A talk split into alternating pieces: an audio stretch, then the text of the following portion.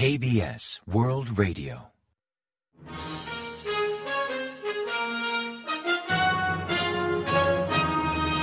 Informativo de KBS World Radio. Bienvenidos un día más al informativo de KBS World Radio.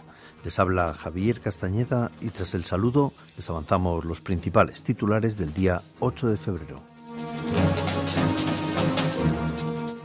Jun promete lograr resultados políticos tangibles. Pyongyang suprime las leyes sobre cooperación económica intercoreana. Corea del Norte aumenta los ciberataques para financiar su programa de armas. El gobierno contempla posibles acciones colectivas del sector médico.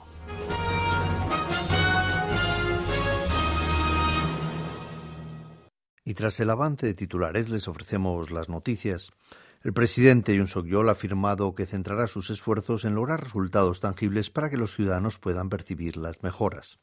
Yoon hizo este comentario durante una entrevista especial con KBS el miércoles 7, donde compartió sus pensamientos sobre una amplia gama de temas, incluidas la baja tasa de natalidad y las críticas sobre la aceptación de un bolso de lujo como regalo por parte de la primera dama.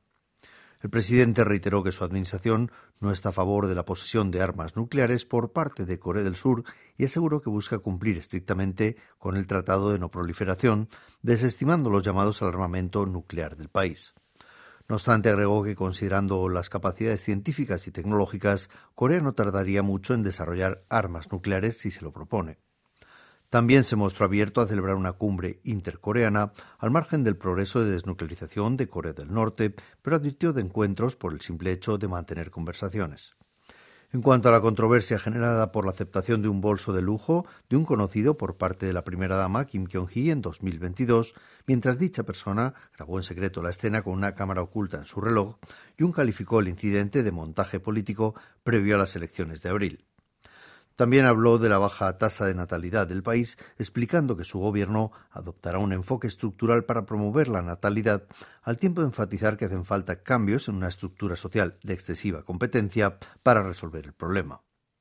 Por otra parte, Jun dijo que planea gestionar activamente el coste de vida, incluyendo los precios de los productos básicos de la vida diaria, flexibilizando normas vinculadas. Finalmente reiteró que seguirá con firmeza el plan para aumentar el cupo de alumnos de medicina y los nuevos programas de cuidado y educación extracurricular, incluso aunque haya cierta oposición.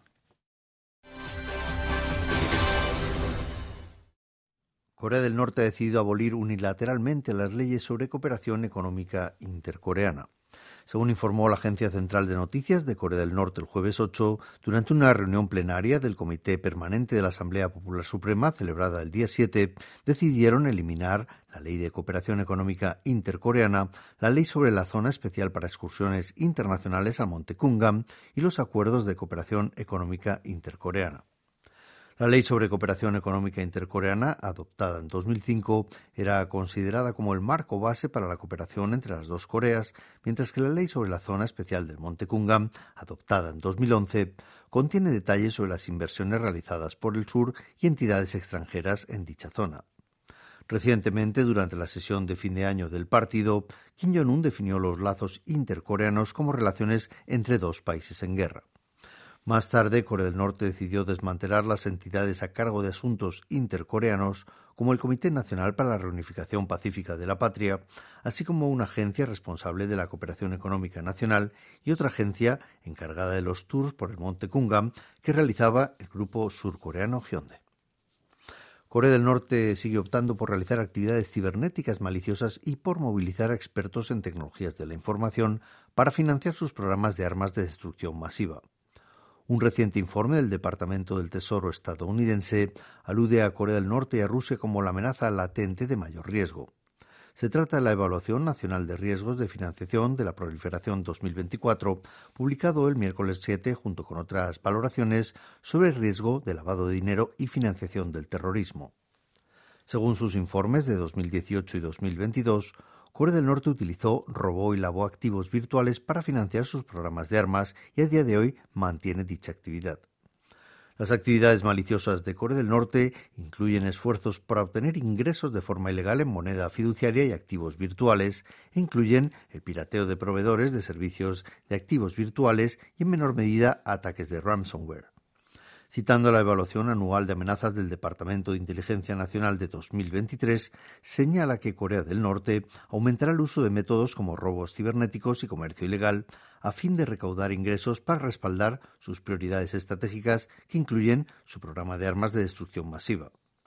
En cuanto a los ataques con ransomware, los grupos de delitos cibernéticos vinculados o protegidos por Rusia o Corea del Norte acumulan una abrumadora proporción de los incidentes con ransomware confirmados recientemente y también han atacado abiertamente entidades estadounidenses. En cuanto a Rusia, explicó que Moscú está aumentando sus esfuerzos por comprar productos estadounidenses para uso militar de forma ilegal, a fin de apoyar su guerra contra Ucrania mediante técnicas como empresas fantasma para dificultar el seguimiento. Mientras que el sector médico se muestra decidido a emprender acciones colectivas para mostrar su rechazo al plan del Gobierno de aumentar el cupo de alumnos en las facultades de medicina a partir del próximo año, el Ejecutivo ha comenzado a prepararse para cualquier eventualidad. El Ministerio de Salud convocó el día 8 una reunión de trabajo donde participaron representantes de otros siete ministerios relacionados, incluyendo la Agencia Nacional de Policía y los bomberos. Los asistentes compartieron la evolución de la situación y posibles estrategias para minimizar la repercusión de esas movilizaciones en los servicios.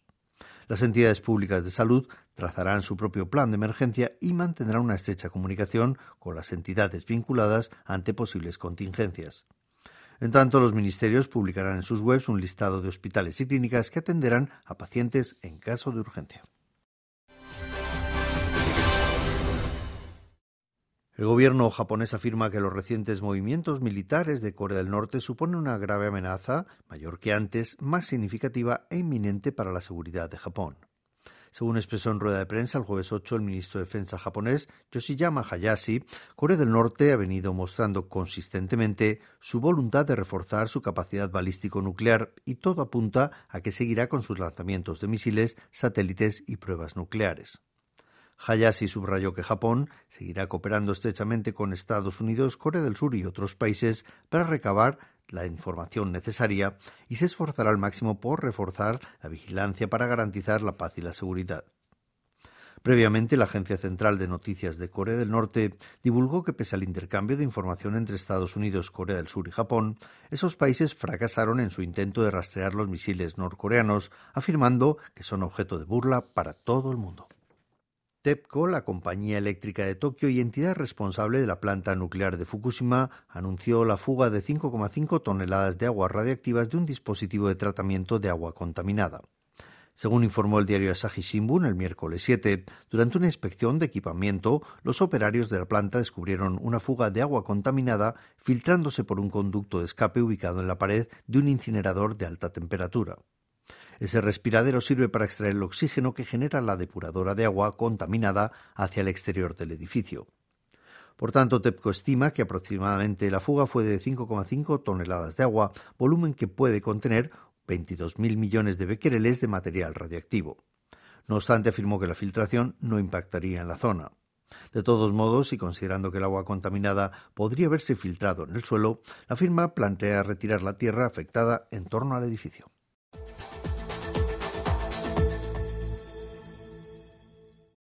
Y ahora pasamos a ofrecerles el pronóstico del tiempo. Para el viernes 9, el primer día del puente por la festividad de Año Nuevo Lunar, se espera un día nublado en todo el país, aunque se despejará gradualmente.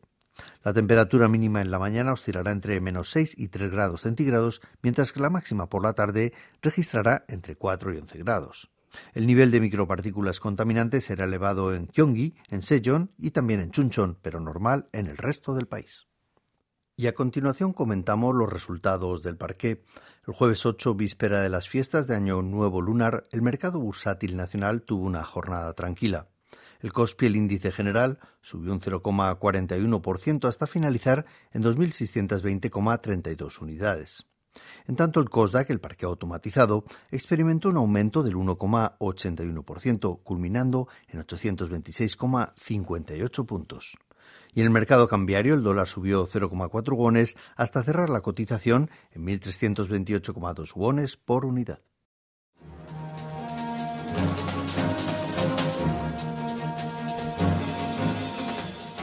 Y hasta aquí el informativo de hoy. Gracias por acompañarnos y sigan en la sintonía de KBS World Radio.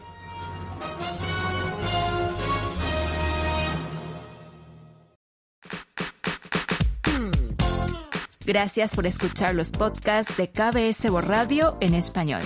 Les invitamos a enviar sus comentarios o sugerencias a spanish.kbs.co.kr